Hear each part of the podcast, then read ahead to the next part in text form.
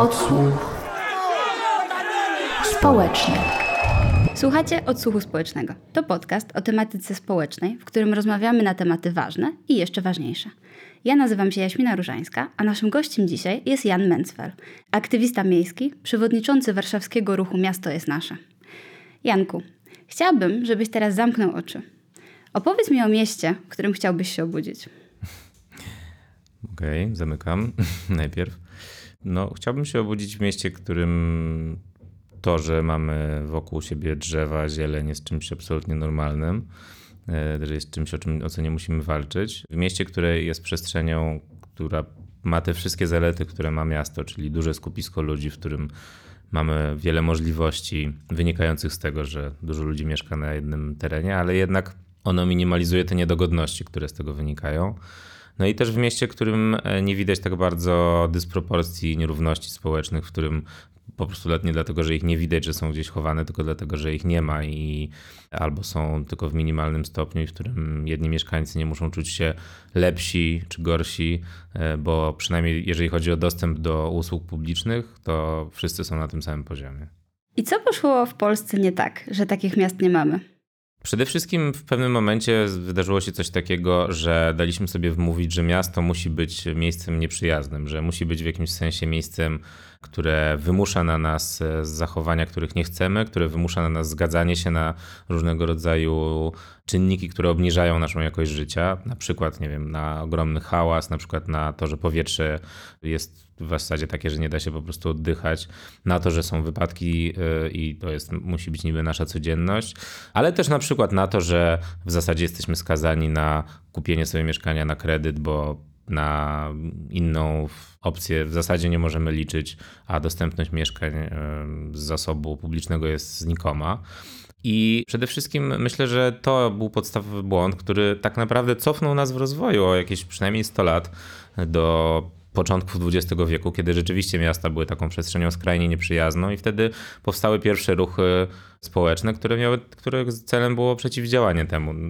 To były chociażby, nie wiem, ruchy w urbanistyce czy w architekturze właśnie, które dowartościowywały zieleń w mieście i w ogóle chciały zmienić miasto na miejsce przyjazne do życia, ale też na przykład mm, ruchy związane z kooperatywami mieszkaniowymi, które właśnie chciały rozwiązać problem braku dostępu mieszkań. E, I nie dość, że trochę żeśmy zapomnieli o tych wszystkich rzeczach, o tych zdobyczach cywilizacji, trochę próbujemy udawać, że że tego etapu nie było, to jeszcze przyszły nowe problemy, na przykład właśnie nawał, potworny wzrost e, ruchu drogowego, który wygenerował kolejne kłopoty, e, z którymi musimy się mierzyć. No i ostatecznie jesteśmy chyba w takim momencie, mam nadzieję, przełomowym, kiedy wreszcie zaczniemy z powrotem e, wierzyć w to, że może być tutaj lepiej i że nie jesteśmy skazani na, na, na to, żeby żyć w miejscu skrajnie nieprzyjaznym do życia. Ale czemu twoim zdaniem tak jest, że teraz w to nie wierzymy? Bo ja mam wrażenie, że bardzo mało osób angażuje się w jakąś walkę, czy w ogóle w troskę o swoje miasto. I w zasadzie chyba większość z nas pogodziła się z tym, że no, chcąc żyć w dużym mieście, mieć lepiej płatną pracę, po prostu są jakieś problemy i trzeba to przeżyć. Trzeba zamknąć oczy i radzić sobie. Każdy sobie radzi sam, jak może. Myślę, że mm, złożyło się na to kilka różnych czynników. Jeden, na pewno takie czynniki społeczne związane z tym, że powstała powiedzmy jakaś forma klasy średniej, która zdominowała ten obszar przede wszystkim wielkich miast, e, która z kolei żyła w jakimś takim, żyje może nadal w takim przekonaniu, że wszystko powinna sobie zapewnić dzięki własnym pieniądzom, a jeżeli nie mają tych pieniędzy, to mogą na to wziąć kredyt, prawda? Chociażby ten model zadziałał w przypadku mieszkań, ale podobnie trochę było w przypadku, nie wiem, edukacji, służby zdrowia. Oczywiście to była wszystko fikcja, bo o ile rzeczywiście z mieszkaniami tak ten model dzisiaj wyglądał, tyle chociażby w trakcie pandemii przekonaliśmy się, że jednak publiczna służba zdrowia to absolutna podstawa i jak ona nie działa, to nie jesteśmy w stanie funkcjonować. Więc e, myślę, że to jest jedna rzecz, że, że trochę no jakby ta grupa gdzieś tam dała sobie wmówić, że nie ma prawa jakby domagać się też lepszych usług publicznych. No właśnie, bo przecież też wielu osób nawet w klasie średniej nie stać na pewne rzeczy. Tak nawet jeżeli ktoś wziął kredyt na mieszkanie, na to go stać, to może go być nie stać, nie wiem, na prywatne studia dla dzieci, tak? Czy na prywatną szkołę, czy właśnie na prywatną operację, która kosztuje kilkadziesiąt tysięcy. A jednak te osoby z klasy średniej też jakby są pogodzone z tym, że no jest to ich prywatny problem. No właśnie, ale to chyba też dlatego, że z drugiej strony mamy grupę takich wielkomiejskich elit, y, tą powiedzmy najwyższą warstwę w tym, tej całej piramidzie, która w dużej mierze dominowała też debatę publiczną i która z kolei skutecznie jakby wmawia tym e, nieco poniżej, że e, przecież jak się postarają, to na wszystko ich będzie stać i przecież sobie zapewnią to, co, czego im potrzeba e, i jakby nie ma z tym problemu. I tak samo jak to działa w przypadku, nie wiem, polityki chociażby związanej z progresją podatkową, tak samo trochę to działa w przypadku polityki miejskiej. Ale są takie momenty, w których okazuje się, że jednak nie wszystko da się rozwiązać dzięki prywatnej własności i prywatnemu bogactwu, bo na przykład chociażby kwestia dojazdów do pracy no, jednak jest tutaj jest konieczna jakaś forma wsparcia publicznego. I to jest charakterystyczne, że, że dla wielu grup nagle, kiedy okazywało się, że nie wiem, są korki na przykład, prawda, muszą dojechać ze swojej podmiejskiej willi do centrum, no to nie mogą ominąć w jakiś sposób tej jednak publicznej infrastruktury i zaczynają czegoś się domagać. Na przykład, nie wiem, żeby było więcej pasów ruchu, żeby było miejsca parkingowe. I niestety właśnie te, te, te postawy takie, które, których zwracano uwagę na sferę publiczną, na przykład właśnie doszły do głosu w przypadku polityki transportowej, tylko zamiast domagać się dobrego transportu publicznego, zaczęto się domagać szerszych dróg, y, większej liczby parkingów. I, I, te rzeczy zaczęły niestety powstawać, więc przez lata pieniądze publiczne wydawaliśmy po prostu na te, na te sfery, a niekoniecznie na tramwaj, autobus czy na nawet szkołę publiczną w swojej okolicy. A widzisz takie zmiany, że jest jakby taka nadzieja w tobie, że teraz będziemy się domagać innych rzeczy? No wydaje mi się, że chociażby to przebudzenie jakieś, które wierzę, związane z dostrzeżeniem roli zieleni publicznej, w ogóle jakby drzew w mieście, jest, jest autentyczne i gdzieś rzeczywiście zatacza coraz szersze kręgi, bo wydaje mi się, że to jest taka sprawa, która łączy też ludzi ponad podziałami, bo, bo rzeczywiście o zieleń, o drzewa potrafią się e, walczyć ludzie i z prawicy, i z lewicy, i z centrum, i liberałowie, i, i konserwatyści. I, trochę I też jest... ciężko jest mieć prywatny park. I, I, właśnie, i no jakby raczej prywatny park można mieć, można ewentualnie zapewnić sobie jakąś enklawę zieleni w swoim ogródku, ale jednak to nie wystarcza, trzeba gdzieś jest chęć, żeby pójść gdzieś na spacer, żeby jednak uczestniczyć w tym życiu publicz- swojej społeczności I, i, i tutaj okazuje się, że jednak kluczowe jest to, żeby był park w okolicy, żeby były zielone ulice, po których przyjemnie się spaceruje. Więc wydaje mi się, że to jest jakiś tam jeden z elementów takiego powrotu do myślenia o tej sferze publicznej, która no de facto kształtuje naszą jakość naszego życia.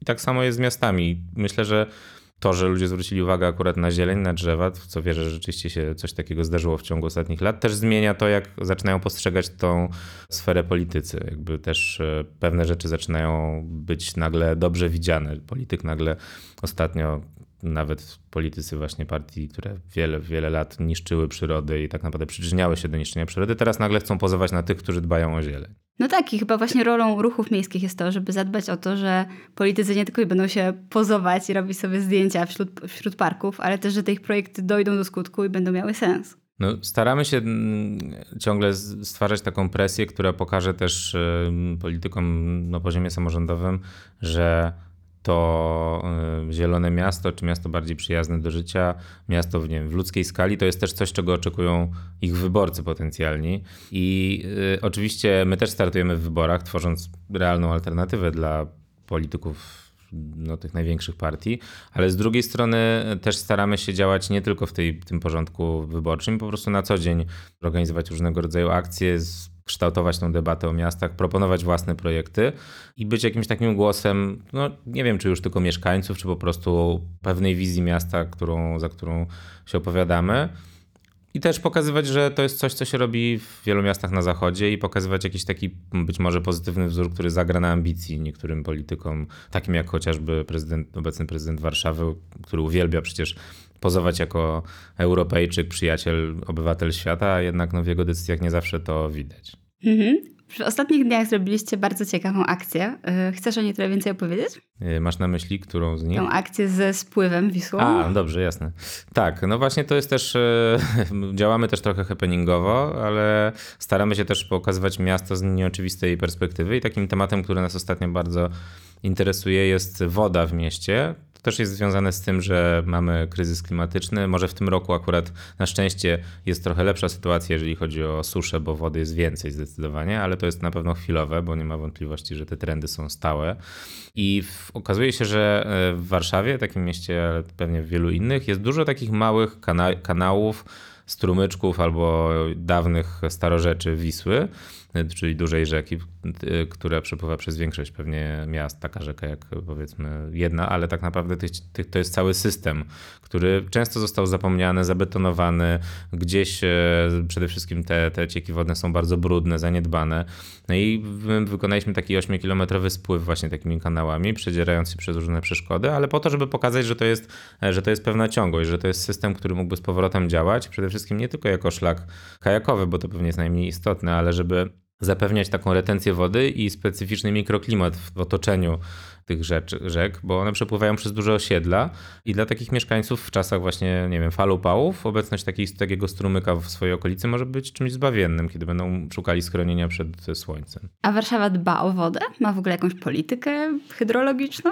Warszawa przynajmniej zrobiła tyle, że nie sprywatyzowała e, swoich e, spółek, które zajmują się zasobami wodnymi, czyli przedsiębiorstwa wodnego i kanalizacyjnego, więc można powiedzieć, że nie popełniła największej głupoty e, no, z innymi sprawami, chociażby z e, polityką, ze spółką, która zajmuje się ciepłownictwem, niestety już się zdarzyło inaczej, jest sprywatyzowana, ale no, MPWiK jest w zasobach miasta, tylko że niestety to też nie powoduje, że jest to spółka zarządzana dobrze. O czym chociażby przekonaliśmy się w przypadku awarii oczyszczalni Czajka, która powtórzyła się przecież dwukrotnie. I, I wydaje mi się, że tego typu tematy były po prostu traktowane jako taka sprawa absolutnie drugiej kategorii. No i teraz dopiero okazuje się, że ta polityka wodna i gospodarowanie zasobami wody może być y, niedługo czymś bardzo istotnym, kiedy tej wody zacznie permanentnie brakować. Mhm. No, to prawda. Zawsze tak jest, że jakby budzimy się za późno, nie? Tak samo było ze smogiem, że było wiadomo, że w innych większych europejskich miastach problem smogu występuje, a my dopiero zwróciliśmy na niego uwagę, jak obudziliśmy się któregoś dnia i nie było czym oddychać. Tak, no myślę, że nawet jakbyś się w innych miastach uważnie patrzyło na to, co się działo w Krakowie, to tam już w latach 90. powstawały ruchy na rzecz czystszego powietrza. No i efekt jest taki, że Kraków jako jedyny ma teraz porządną uchwałę antysmogową. Oczywiście też nie mogę powiedzieć, żeby tam powietrze już było absolutnie czyste, bo tak nie jest, ale przynajmniej tam jest jakaś poprawa i są konkretne działania. Wiele miast niestety po prostu podchodzi do tego tematu ciągle zbyt mało odważnie. No i też to się wiąże z tym ciągłym strachem przed ograniczaniem ruchu samochodowego, który jest chyba zmorą wszystkich już miast e, bez wyjątku, bo burmistrzom, prezydentom wydaje się, że to jest absolutnie ostatnia rzecz, na którą mogą się zdecydować, bo niemalże zostaną spaleni na stosie albo wywiozą ich na taczkach. A to nie jest do końca prawda, bo grupa mieszkańców, która oczekuje tego typu zmian, jest coraz większa i, i myślę, że one mogłyby się spotkać z dobrym odbiorem. Ja myślę, że wszyscy prezydenci po prostu sami jeżdżą samochodami i to jest coś, co jest im bliskie. No to jest inna sprawa, ale to też jest tak, że ludzie, którzy używają samochodów, czy mają samochody, nie, rozumieją to, że no nie da się rozwiązać problemu korków poszerzając ulicę, że to jest jakby niemożliwe, bo jeszcze nikomu się to nie udało i w żadnym mieście ten system nie zadziałał. No a z kolei, jeżeli chcemy mieć przyjemne do życia miejskie ulice, w których jest miejsce na ścieżkę rowerową, na normalny chodnik, którym może przejść osoba mijając się z kimś innym i nie wpadając na, na, czy na przykład rodzic z wózkiem, czy osoba poruszająca się na wózku inwalidzkim, no to niestety, ale nie można po prostu utrzymywać takich e, wielopasmowych arterii, bo zwyczajnie nie starczy miejsca na te wszystkie potrzeby różnych grup. No i przykładem dobrym jest ulica Świętokrzyska tutaj niedaleko, która została jednak przebudowana kilka lat temu i się to świetnie sprawdziło. Ta ulica żyje, są tam tłumy ludzi, tłumy pieszych, rowerzystów. Samochody też tam jeżdżą, ale przynajmniej nie ma takiego strasznego hałasu i można stojąc przy tej ulicy porozmawiać z drugą osobą, co przy sąsiedniej Marszałkowskiej już jest prawie że niemożliwe.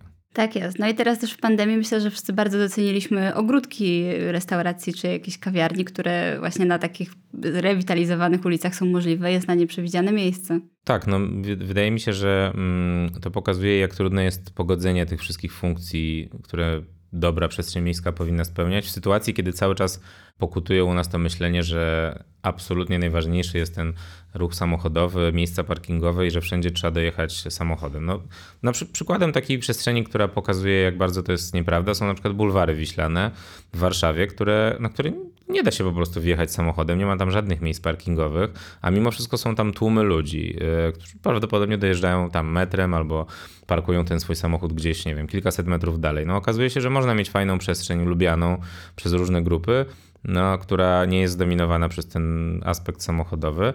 I myślę, że to jest taka rzecz, którą powoli zaczynają rozumieć po pierwsze mieszkańcy, a po drugie stopniowo też politycy, którzy cały czas jednak żyją w jakimś strachu i w takim myśleniu z poprzedniej jeszcze epoki. Mówiliśmy trochę wcześniej o potrzebach e, osób z klasy średniej i z klasy wyższej, a chciałabym jeszcze zapytać, jak e, w dużych miastach mieszka się osobom, które zarabiają gorzej albo po prostu bardzo źle? To jest bardzo uzależnione od właśnie jakości usług publicznych i myślę, że po prostu to tak naprawdę kluczowe jest to, żeby tutaj samorząd okazał się takim, e, no powiedzmy, zastąpił to rolę, rolę państwa opiekuńczego, którego w Polsce ciągle do końca nie mamy. I to jest możliwe, bo samorząd może prowadzić skuteczną politykę wsparcia, pomocy, opieki nad różnymi grupami, e, powiedzmy zagrożonymi wykluczeniem. Tylko, że oczywiście to po pierwsze kosztuje, chociaż to wcale też nie są jakieś astronomiczne kwoty w porównaniu z tym chociażby ile wydajemy na remonty czy inwestycje drogowe, to to naprawdę polityka społeczna nie jest dużą pozycją w budżecie, a wręcz często bardzo niewielką. I przede wszystkim no, trzeba dostrzec to, że wokół nas są ludzie, którzy nie, którym nie wiedzie się tak świetnie, którzy no, na przykład nie są w stanie po prostu zarobić na ratę kredytu i zwyczajnie państwowa czy właśnie publiczna pomoc y, i zapewnienie im miejsca do mieszkania jest dla nich jedyną opcją. I tak naprawdę patrząc na to, jak realizowana jest polityka wobec takich grup w Warszawie, to mogę powiedzieć, że w przypadku chociażby polityki mieszkaniowej to jest no, porażka, tak, dlatego że mieszkań w Warszawie komunalnych ciągle brakuje po wielu, wielu latach. Kolejki są, czeka się na takie mieszkanie w bardzo długiej kolejce. I, I, myślę, że to jest taka no, sprawa, która, która z niewiadomych przyczyn no, każda kolejna ekipa rządząca nie jest w stanie tego w jakiś sposób zagospodarować. No tak, a jednocześnie mamy masę mieszkań, które zostały kupione tak naprawdę jako inwestycje, które stoją puste, może czasami są wynajmowane jako hotele. W zasadzie też to jest taki część miasta, która jest zupełnie nieuregulowana. I też e, z tego co wiem, nie ma możliwości, żeby miasto, nie wiem, zajmowało takie pustostany, tak? czy nawet jakieś porzucone mieszkania. Mało tego, nawet nie ma takich rozwiązań, jakie funkcjonują często w miastach zachodnich, że nie wiem, posiadając drugie mieszkanie czy drugie i kolejne mieszkanie, właśnie takie inwestycyjne, płacimy za nie wyższy podatek po to, żeby między innymi móc finansować ten zasób mieszkaniowy dla osób, których nie stać na, na właśnie mieszkanie na kredyt. I wydaje mi się, że to jest czymś absolutnie już niemalże takim standardem cywilizacyjnym i w zasadzie, e, w zasadzie w Polsce takie rozwiązania w ogóle nie, nie istnieją rynek mieszkaniowy tak naprawdę to jest jedna wielka bańka spekulacyjna. Mieszkania w Warszawie zwłaszcza, ale też już w innych miastach na pewno, no nie tylko w tych największych, po prostu są świetną inwestycją. Jak ktoś e, ma pieniądze, no to wystarczy po prostu, że zainwestuje je w mieszkania albo właśnie po to, żeby na przykład je wynajmować, najlepiej przez różne systemy, które pozwalają mu omijać opodatkowanie. Albo po to, żeby je sprzedać, bo mieszkania przecież w Warszawie sprzedają się ciągle na pniu i tak naprawdę pandemia specjalnie na to nie wpłynęła.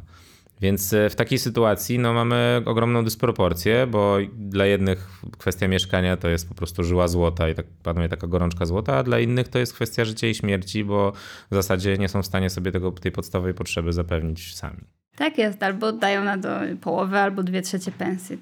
Jednym z takich rozwiązań, które wiem, że wprowadzono w kilku europejskich miastach, które mi się bardzo podoba, to jest to, że deweloper budując nowy blok mieszkalny musi część, jakiś określony procent, na przykład 20% mieszkań oddać miastu, które tworzy z nich tak naprawdę mieszkania komunalne.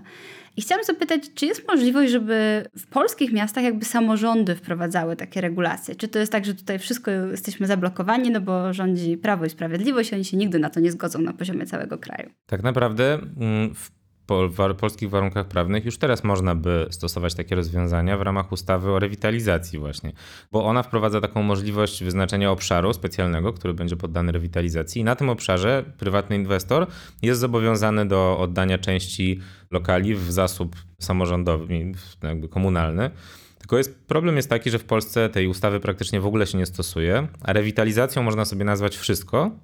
I tak naprawdę e, nic się z tym nie wiąże, oprócz tego, że brzmi to jak fajne hasło, że coś rewitalizujemy. Dlatego na przykład właśnie wycinanie drzew na rynkach miast to się bardzo często nazywa rewitalizacją.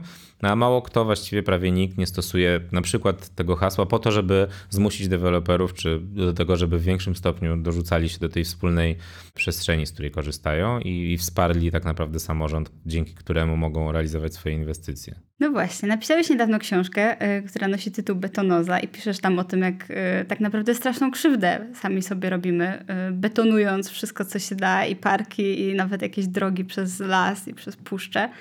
I dlaczego tak jest? Dlaczego ludzie się temu nie sprzeciwiają? Przecież jak o tym myślimy, nikt z nas nie chciałby spędzać, no nie wiem, wolnego wieczoru na nagrzanej, betonowej, płaskiej powierzchni, gdzie nie ma drzew, nie ma cienia, nie ma no niczego. W ogóle chyba jest trochę tak, że, mm, że wiele, wiele rzeczy niedobrych, które się dzieją wokół nas, nie budzi takiego wielkiego sprzeciwu. Szczególnie to jest widoczne, myślę, w mniejszych ośrodkach, a to się wiąże z tym, że po prostu zaprotestowanie przeciwko decyzji władz, na przykład w małym mieście, to wymaga wielkiej odwagi. To mi powiedział jeden z bohaterów, z którym rozmawiałem, że protestując przeciwko na przykład temu, że ktoś chce wybetonować rynek, naraża się na to, że ze strony władzy będzie miał duże nieprzyjemności, albo jak nie on, to ktoś z jego rodziny, kto pracuje w jednostce podległej samorządowi. Więc musimy o tym pamiętać, że że to, że ludzie nie protestują, czy że nie wiem, może te protesty nie są takie wielkie, nie oznacza, że im się to podoba. Tylko decyzja o takim zaangażowaniu to jest poważna decyzja życiowa. A tak naprawdę, jak się rozmawia z mieszkańcami wielu miast, to wcale im się nie podobają takie projekty, które są realizowane właśnie w ten, według tej filozofii, wyciąć wszystkie drzewa i położyć kostkę i co najwyżej jakąś fontannę na, na środku, która zresztą jak będzie brakowało wody, to pierwsze co wyłączą to tą fontannę. I zresztą spotkałem się z tym, że coraz więcej jednak tych ruchów protestu też powstaje.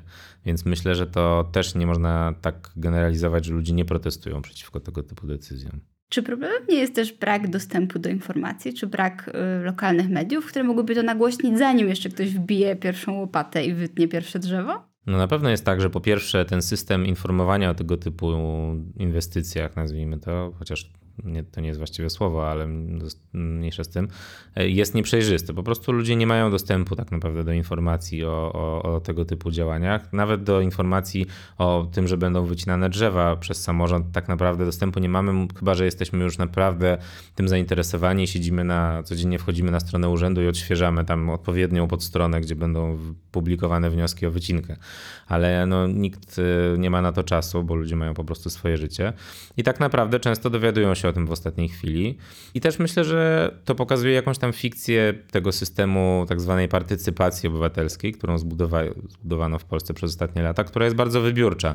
Dajemy pozór e, wpływu na rzeczywistość, bo na przykład mamy budżet obywatelski, ale to jest tylko 1% budżetu gminy, a cała reszta już jest e, wydawana w sposób nieprzejrzysty i okazuje się, że na przykład, e, nie wiem, można wydać 10 milionów albo kilkanaście milionów złotych na taką betonową tak zwaną rewitalizację rynku i nikt w zasadzie o tym się nie dowie, chyba że już po fakcie. Nie mówiąc o tym, że często z budżetu obywatelskiego są realizowane projekty, które są wprost w obowiązkach miasta.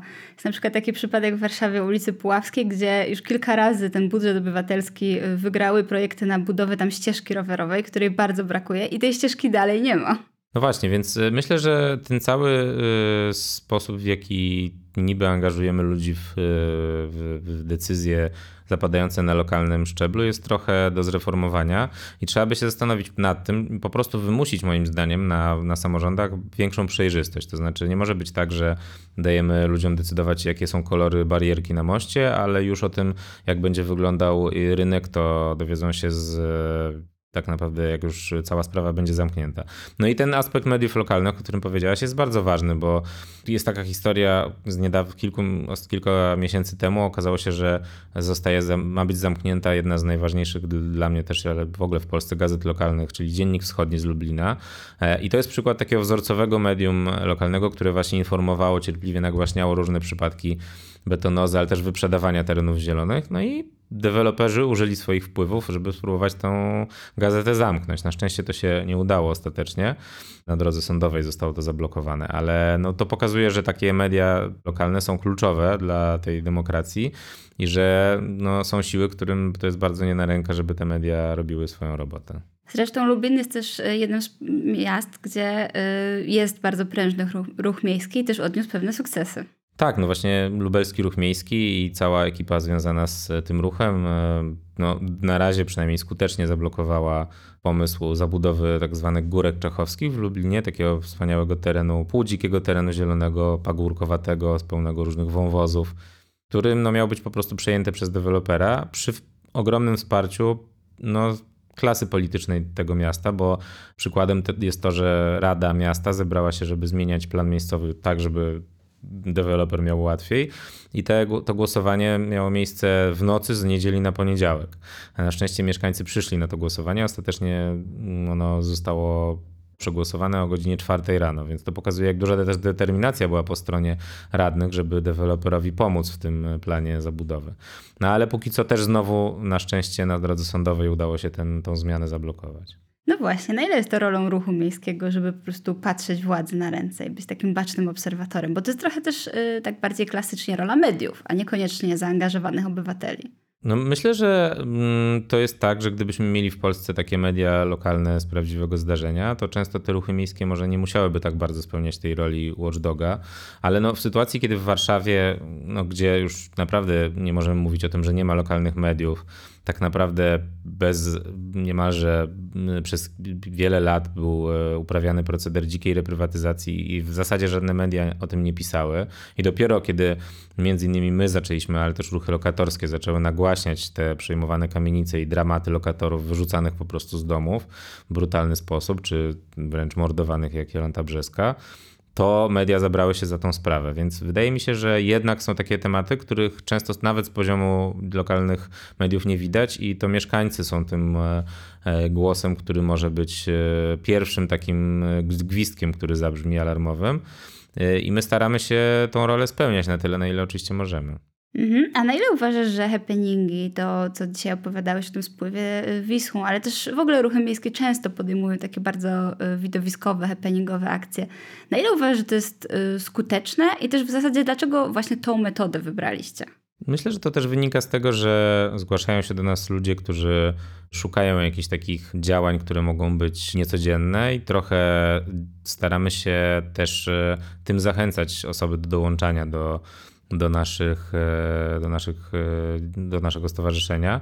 I wydaje mi się, że trochę żyjąc w mieście, e, każdy z nas jest spragniony gdzieś tam takiego przynajmniej poczucia, że zabiera głos, że ten głos jest usłyszany i jakiegoś wpływu na swoją rzeczywistość. To może być, nie wiem, mały happening partyzantki ogrodniczej w swoim otoczeniu, ale to może być, nie wiem, próba zwrócenia uwagi na jakiś duży problem, też w jakiejś nietypowej formie i my staramy się po prostu robić to dlatego, że też to nie są jakieś pomysły wymyślane na siłę, tylko to są często rzeczy, z którymi przychodzą do nas członkowie, osoby, które się zapisują i staramy się być autentyczni i robić to, co sami też uważamy, że, że jest e, ważne i że jest, e, nie wiem, w jakiś sposób odpowiednie do danego tematu.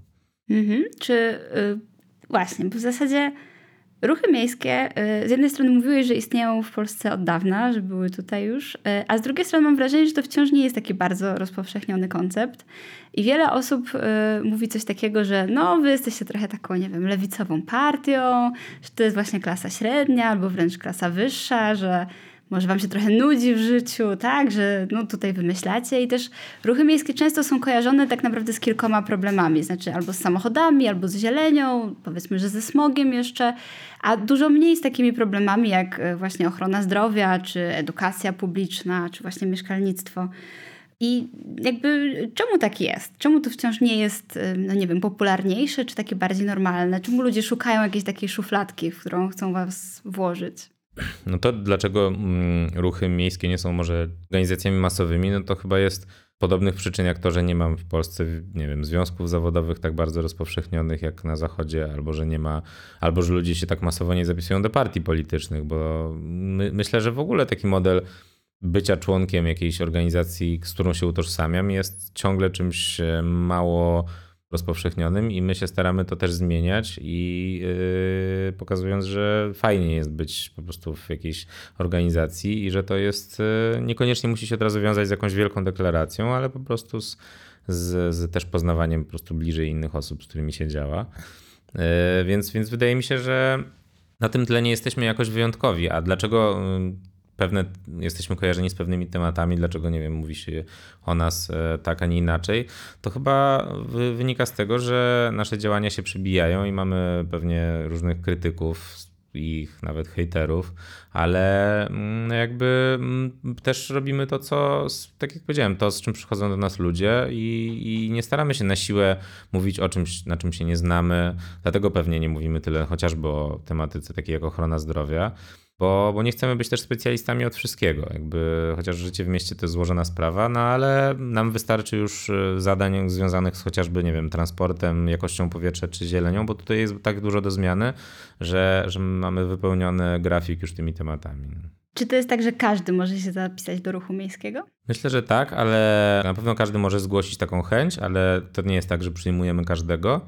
No bo jednak chcielibyśmy, żeby ludzie, którzy się zapisują, utożsamiali się z naszą wizją miasta i prowadzimy jakoś taki, taki model rekrutacji i sprawdzania tych osób, które się zapisują, ale tak naprawdę polega to na tym, że dajemy im jakiś okres próbny i oni mogą w tym czasie coś zaproponować swoje działanie albo pomysł na działanie i w ten sposób sprawdzamy, czy to ma szansę wypalić na dłużej, więc wydaje mi się, że w sumie to nie jest jakiś taki bardzo wysoki próg wejścia, a zgłosić się do nas ze swoją sprawą oczywiście może każdy i staramy się pomagać i doradzać, jeżeli nie możemy bezpośrednio pomóc, ale, ale wydaje mi się, że tak, że to jest taki pierwszy kontakt jest na pewno dla każdego dostępny. A czy jeżeli słucha nas teraz ktoś, kto mieszka w mieście albo w miasteczku, gdzie jeszcze nie ma ruchu miejskiego, to czy trudno jest taki założyć samemu? Co taka osoba może zrobić, żeby zmieniać swoje otoczenie? Na pewno samemu nie jest łatwo założyć ruch miejski, bo jednak to wymaga przynajmniej jakiejś niewielkiej grupy e, osób, ale naprawdę znam ruchy miejskie, które się zaczęły od trzech osób i potem się rozrosły, więc warto próbować nawet jak ta grupa jest bardzo niewielka. No i też trzeba pamiętać o tym, że ogromne możliwości jednak dają media społecznościowe. I często to może się zacząć od założenia po prostu strony na Facebooku czy innym Twitterze albo czymkolwiek innym, która będzie po prostu stroną oddolnie prowadzoną, poświęconą naszemu miastu, albo nawet jednej dzielnicy, albo jednej, jednego placu, albo jednego parku. E, często od takich e, naprawdę prostych i nie wymagających dużo działań e, zaczyna się historia tego, że potem powstaje ruch, do którego dołączają kolejne osoby. Wydaje mi się, że takim fajnym e, pierwszym krokiem było po prostu znalezienie jakiegoś lokalnego problemu, czy właśnie na przykład planowanej wycinki i organizowanie się wokół konkretnego tematu.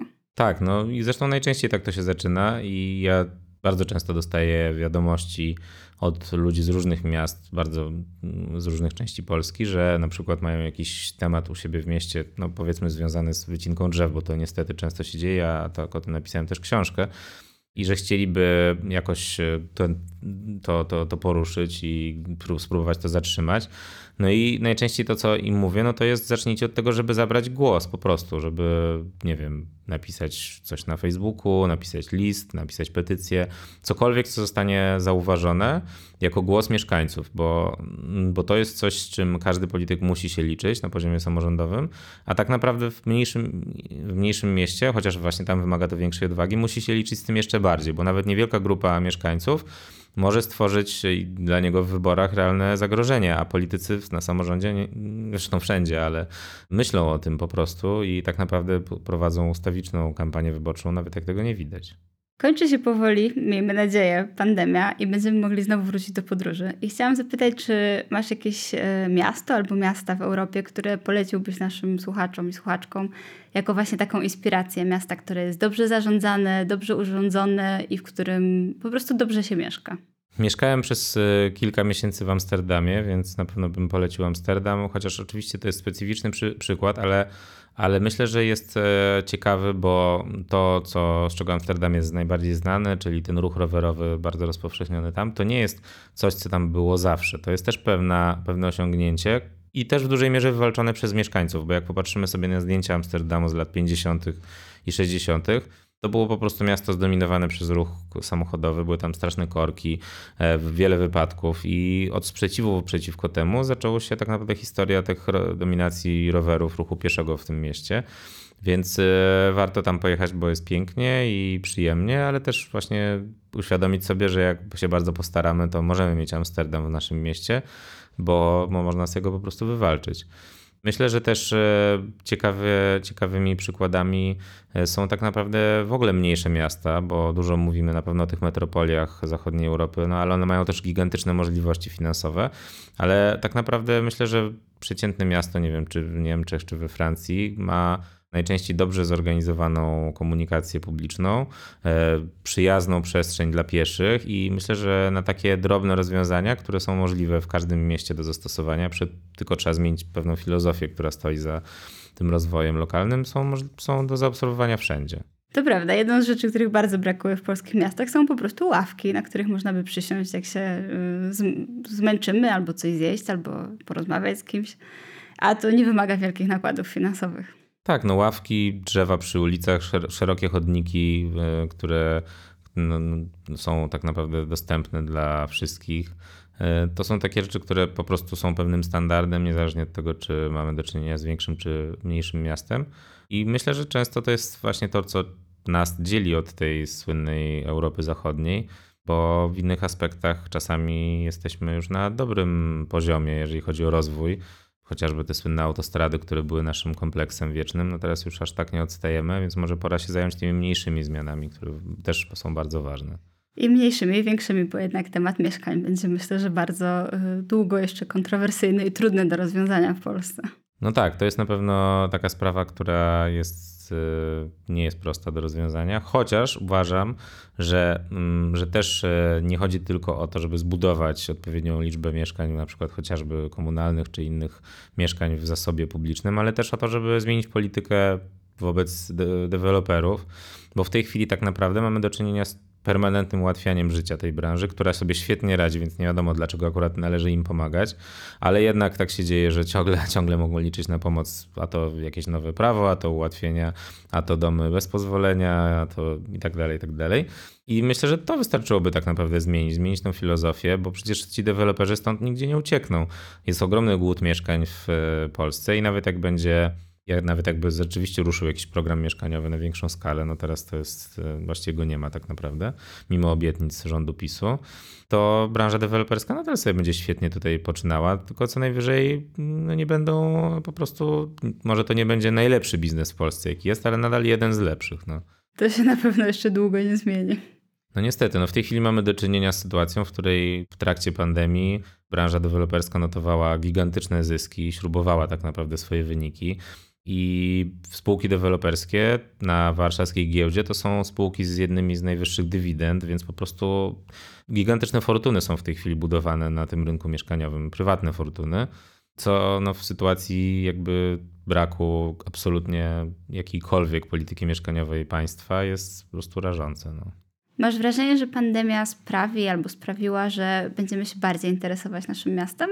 Bo ja miałam takie doświadczenie, że w którymś momencie no, już nie jeździłam do pracy i w zasadzie byłam większość czasu w obrębie no, kilku swoich ulic, tak? takiego bardzo bliskiego sąsiedztwa. I mimo tego, że Warszawa jest taka duża, no to nagle w zasadzie nawet y, nie wychodziłam poza moją dzielnicę i okazało się, że jest wiele rzeczy, których brakuje mi tam na miejscu. I myślisz, że, że inne osoby też tak mają? Że to jest coś, co żeśmy jakby zauważyli, może po raz pierwszy? Wydaje mi się, że mm, tak e, mogło być, bo rzeczywiście to doświadczenie obcowania ze swoją okolicą najbliższą było chyba dosyć powszechne i tak naprawdę mm, dopiero teraz zauważyliśmy często po pierwsze jak wielką zaletą może być, nie wiem, park, albo nawet mały skwer blisko naszego domu i że jakby tego tej kwestii dostępu do zieleni nie rozwiązuje to, że mamy jeden centralny park, do którego w razie czego wszyscy przyjadą i będzie w nim straszny tłok.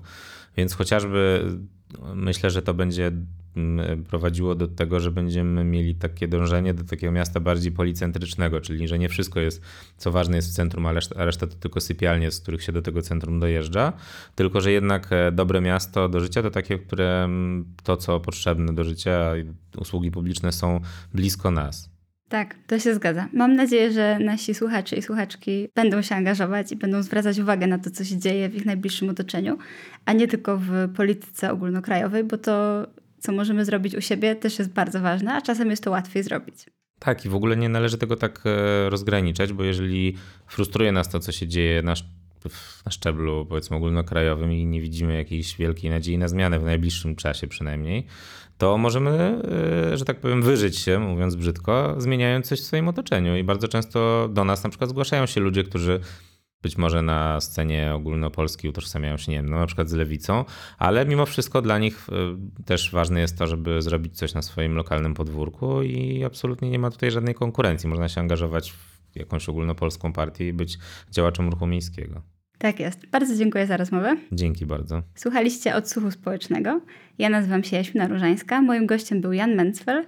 Program realizował Robert Gańko, a wydawała Magda Pająk. Odsłuch społeczny.